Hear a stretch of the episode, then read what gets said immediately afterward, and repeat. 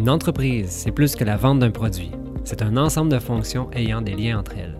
Pour réussir, il faut comprendre l'entreprise dans sa globalité. En compagnie de Steve Poitras de Groupe Conseil IDP et Charles-Antoine Légaré du MAPAC, nous allons explorer les différentes facettes des fonctions d'entreprise et les interrelations entre elles. Dédié aux conseillers en gestion et transformation alimentaire pour les entreprises québécoises, cette balado est une présentation du Centre de référence en agriculture et agroalimentaire du Québec. Mon nom est Jacques Leblanc et vous écoutez Fonction d'entreprise.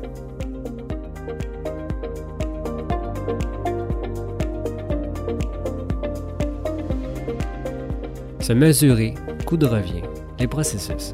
Dans cette émission, nous parlerons de l'importance de se mesurer, de la compréhension du coût de revient et les processus pour la compréhension de la rentabilité.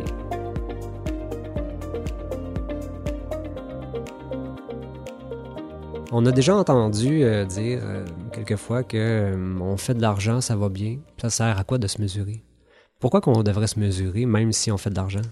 Ben en fait, parce qu'inévitablement, dans un processus d'entreprise, il va arriver des situations où, autant qu'une croissance, une acquisition d'entreprise ou peu importe, il faut qu'on soit capable de se mesurer par rapport à nous-mêmes, par rapport à notre historique, mais par rapport aussi à l'industrie.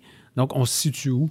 Est-ce qu'on est dans le quartile le moins bon, le quartile supérieur? Donc, euh, c'est la raison pour laquelle on doit constamment se mesurer. Donc, on parle de maîtrise de coûts, on parle de toutes ces notions-là à l'interne. On parle souvent de, de la phase de stabilisation. Donc, on, originalement, donc toute cette maîtrise de, de, de de données à l'interne au niveau, de, on parlait de données tangibles, au niveau des temps de production, euh, des, des, coûts de vente. Euh, c'est toutes ces données-là qu'on soit capable de, de, se mesurer par rapport à l'industrie. Je donne un exemple. Si des, on parle, pourrait en parler de ratio, de exemple, euh, comment que ça me coûte d'employer au niveau des ventes par, par année, c'est quoi mon coût de vente?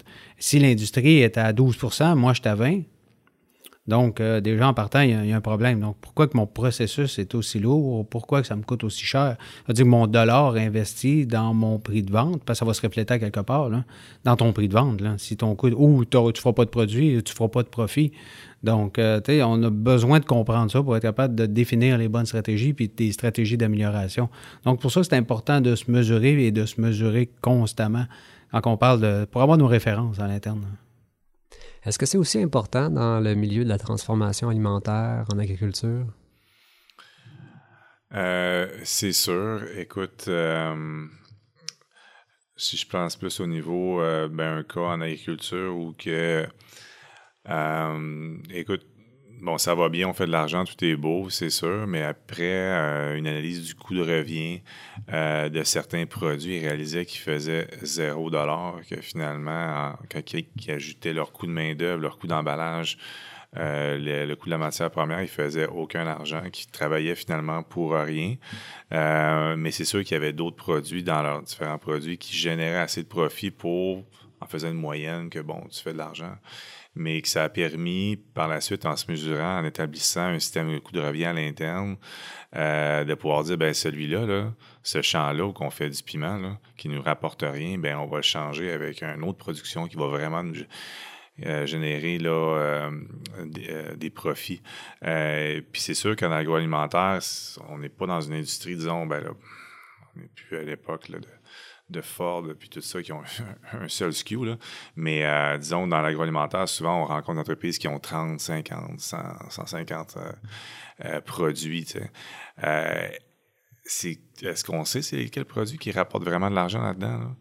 Puis, euh, tu sais, on est en entreprise pour faire de l'argent aussi. Je veux dire, pas, pas nécessairement pour devenir de plus en plus riche. Là. Ça peut être un objectif aussi. C'est très, très louable. Mais c'est aussi parce qu'il y a des investissements à venir. Il y a, il y a des choses qui vont, qui vont qui vont pas raison. Tu as parlé, Charles-Antoine, du euh, coût de revient. Qu'est-ce qu'on inclut d'habitude dans un coût de revient? Euh, le coût de revient, bon, on a les coûts variables, puis on a les coûts fixes. Euh, dans les coûts variables, c'est il y a différentes approches là, comme ça à la radio, c'est difficile un peu de l'expliquer sans tableau. mais au niveau des coûts variables, ce qu'on voit souvent, bon, il y a tout le temps la matière première, il y a tout le temps la main d'œuvre, il y a tout le temps aussi tout ce qui est les frais d'emballage. C'est vraiment des coûts que un coût variable, c'est plus tu produis, plus ça augmente. Euh, il part des économies d'échelle, évidemment, si tu négocies avec tes fournisseurs, tout ça, mais grosso modo, tu as besoin de ces éléments-là pour produire.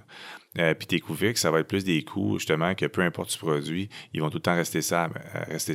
Exemple, tes, tes coûts au niveau de ta bâtisse, là, que tu produis ton carré de bâtisse va tout le temps être le même, que tu produises plus ou moins, tes frais fixes par rapport à bon, ton hypothèque ou que ce soit tes, tes, frais par rapport à ton, ton éclairage, bon, les frais d'électricité, ça peut augmenter, mais il y a des frais qui restent relativement stables. Donc, il faut les isoler. Puis quand on établit le, coût de production, puis vers le coût de revient, euh, il faut vraiment isoler ces deux variables-là. Puis c'est bien important. Puis je te dirais même que, par expérience, oui, les coûts variables, c'est important, mais les coûts fixes ont beaucoup plus d'impact souvent que les coûts variables. Euh, je, vais, faire un exemple simple, euh, vraiment imagé.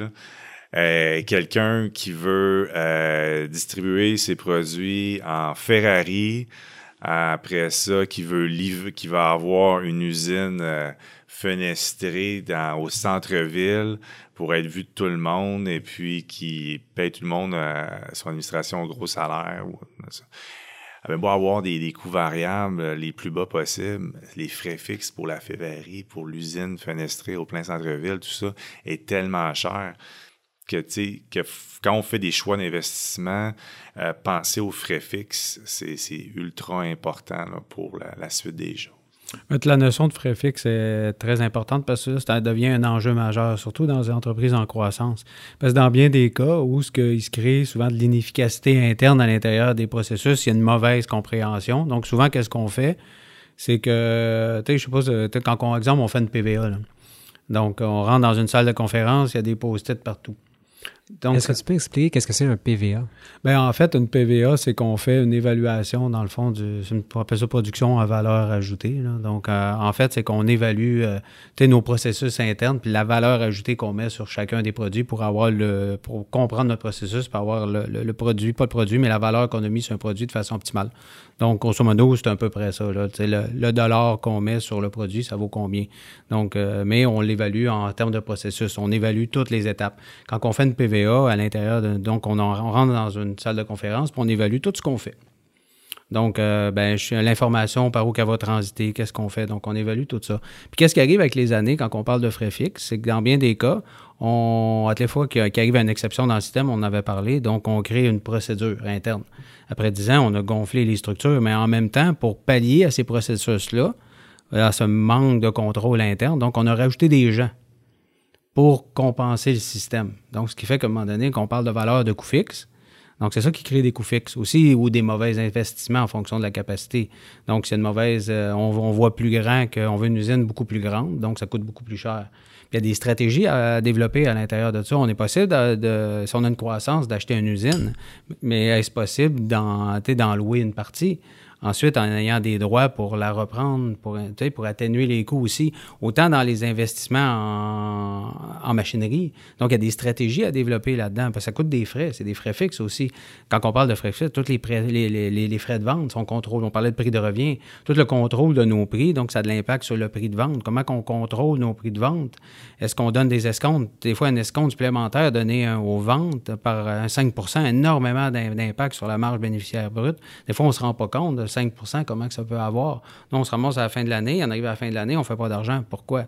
Donc, tout ce cumul-là de d'incompréhension de données, de ne pas en avoir, de se mesurer. Mais ça, c'est ça qui amène vraiment à, consolider l'entreprise et la comprendre.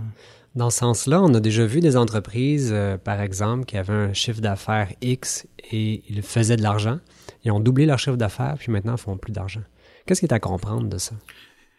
Ben, on parlait de lourdeur de processus. Donc, souvent, c'est un exemple parce qu'à un moment donné, on perd un peu le contrôle à, l'interne sur euh, l'absence de données fait que aussi qu'on est incapable de se mesurer, de comprendre les actions, d'être capable de comprendre les.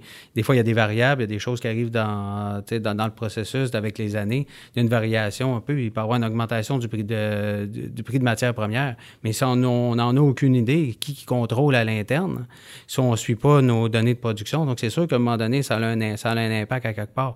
Autant que si, euh, dans bien des cas, on le voit, des fusions d'entreprises. On prend deux entreprises, veulent se fusionner ah, c'est le fun, on va, on va être complémentaires, mais il y a une intégration verticale à faire. Ça veut dire qu'on doit jumeler nos ressources ensemble. Donc, ça veut dire, au lieu d'avoir deux services de paye, c'est d'avoir un service de paye. Avoir deux, d'avoir des comptes, des, deux unités de compte payables, on en a un. Donc, pour être capable aussi de, rendre ça plus simple et plus, c'est une des raisons pour lesquelles aussi qu'il y a de l'impact sur la perte de rentabilité-là, à long terme. Euh, aussi, on voit euh, euh, des fois des entreprises qui vont appliquer la règle de trois. Dans le sens, euh, ben, j'ai ma petite entreprise, ça va super bien, je vends tant. Si je double mon usine, quadruple mon usine, si je fais le calcul, quatre fois, vu que l'usine est quatre fois plus grosse, je vais produire, je vais vendre quatre fois plus. Euh, puis ils font un petit proforma Excel, ils font x4 partout, puis bon, ben, ça, ça fonctionne.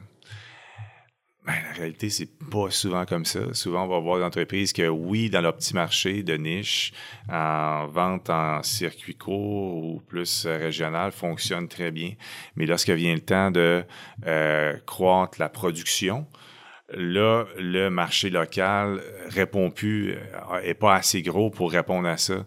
Donc là, il y a une stratégie de mise en marché aussi qui va suivre, puis qui va dire, ben maintenant, faut, si tu veux vendre tout ce que tu produis, faut absolument que tu ailles vendre dans les épiceries maintenant. faut maintenant que tu vendes euh, avec un distributeur, faut que tu vendes aussi, puis faut que tu vendes dans l'année. Puis euh, là, finalement, le modèle d'affaires vient de changer. Puis là, finalement, on réalise, ben, l'entreprise réalise aussi que sa marge de profit par produit est beaucoup moindre. Mais ça, elle n'avait pas calculé. Puis faire attention aux règles de trois, le simpliste, un peu qu'on peut voir souvent dans les proformas, euh, c'est souvent pas le. En ce sens-là, dans la croissance euh, d'entreprise où qu'on doit développer des nouveaux euh, créneaux de mise en marché, comment est-ce qu'on peut utiliser le calcul du prix de revient dans une démarche de planification stratégique ou d'analyse de marché stratégique? Euh, ben là, euh, je vais reprendre l'exemple un peu euh, de, ce que je viens de dire par rapport à l'aide de 3. ben, c'est de bien calculer. bon, je vais prendre un exemple simple. Quelqu'un qui vend bon, à sa boutique. Là, je vais prendre un exemple plus d'agrotourisme avec quelques, quelques restaurants, peut-être une épicerie de région aux alentours, où que la marge est vraiment intéressante mais de considérer que lorsqu'on va changer de, palier, on va être dans les supermarchés, les marges vont être moindres. Euh, l'entreprise va dire Ah, ben, c'est pas intéressant, je fais moins d'argent, tout ça, mais il faut penser aussi que quand on va dans d'autres. Euh, un autre palier comme les supermarchés, souvent les volumes sont plus importants. Et puis, euh, étant plus important, tu vas gagner finalement au bout de. Tu vas rattraper la marge que tu faisais là, plus avec des circuits courts. Euh, donc, il faut euh, penser à ce niveau-là, au niveau des marges qui sont, qui sont différentes selon les, les mises en marché. Euh, puis l'avantage d'aller vers, disons, des, supermarchés ou des plus grands marchés, c'est justement que tu peux euh, produire à l'année des plus grands volumes, optimiser au niveau de la, distribution, d'aller au siège social du supermarché. Mais il faut savoir, est-ce qu'on est prêt, est-ce qu'on est rendu là? Euh, pour, euh, pour l'entreprise. Parce qu'on va voir souvent des entreprises plus, disons, agrotouristiques qui vont être très saisonnières, qui vont dépendre du tourisme, puis une saison morte. Puis là, pour le recrutement du personnel, c'est difficile. Euh, le monde s'en va après la saison d'été. mais si on veut garder son monde, si on veut faire rouler son usine, si on a des investissements à venir, s'il y a une relève qui s'intègre, là, un moment donné, pour faire rouler à l'année, malheureusement, l'agotourisme ne pourra probablement pas être la réponse. Mais en fait, dans tout le déploiement de ces stratégies-là, quand on parle de, marge, donc ça, se travaille pour être capable, de, capable d'arriver de dire je vais développer un nouveau marché. On peut déployer stratégiquement, de dire je vais travailler sur mes marges pour être capable après ça d'être en bonne position pour affronter tel marché. Parce qu'on sait que quand on va dans des grandes surfaces ou quoi que ce soit, donc les marges ont tendance à tirer vers la baisse. Donc, il est possible de travailler stratégiquement avant sur la gestion des ententes fournisseurs, sur la capacité d'opération, sur même l'efficacité interne à l'intérieur des frais fixes. Donc, c'est toutes des choses, des petites étapes qui est possible de faire au préalable avant d'aller se positionner dans un nouveau marché. Donc, ça, ça, amène une, espèce de sécurité. Parce que sinon, si on est déjà à des marges faibles, sans contrôle, d'aller dans un marché où ce que on parlait tantôt de divers positionnements où on va dans un marché stable, on s'entend que là, c'est quasiment pas signé dans ta de mort, mais ça peut être dangereux. Parce que là, est-ce qu'on a les outils pour y aller? Vous aimez ce balado? Nous vous invitons à le partager. Fonction Entreprise, un balado du Centre de référence en agriculture et agroalimentaire du Québec. Ce projet est financé en vertu du Partenariat canadien pour l'agriculture.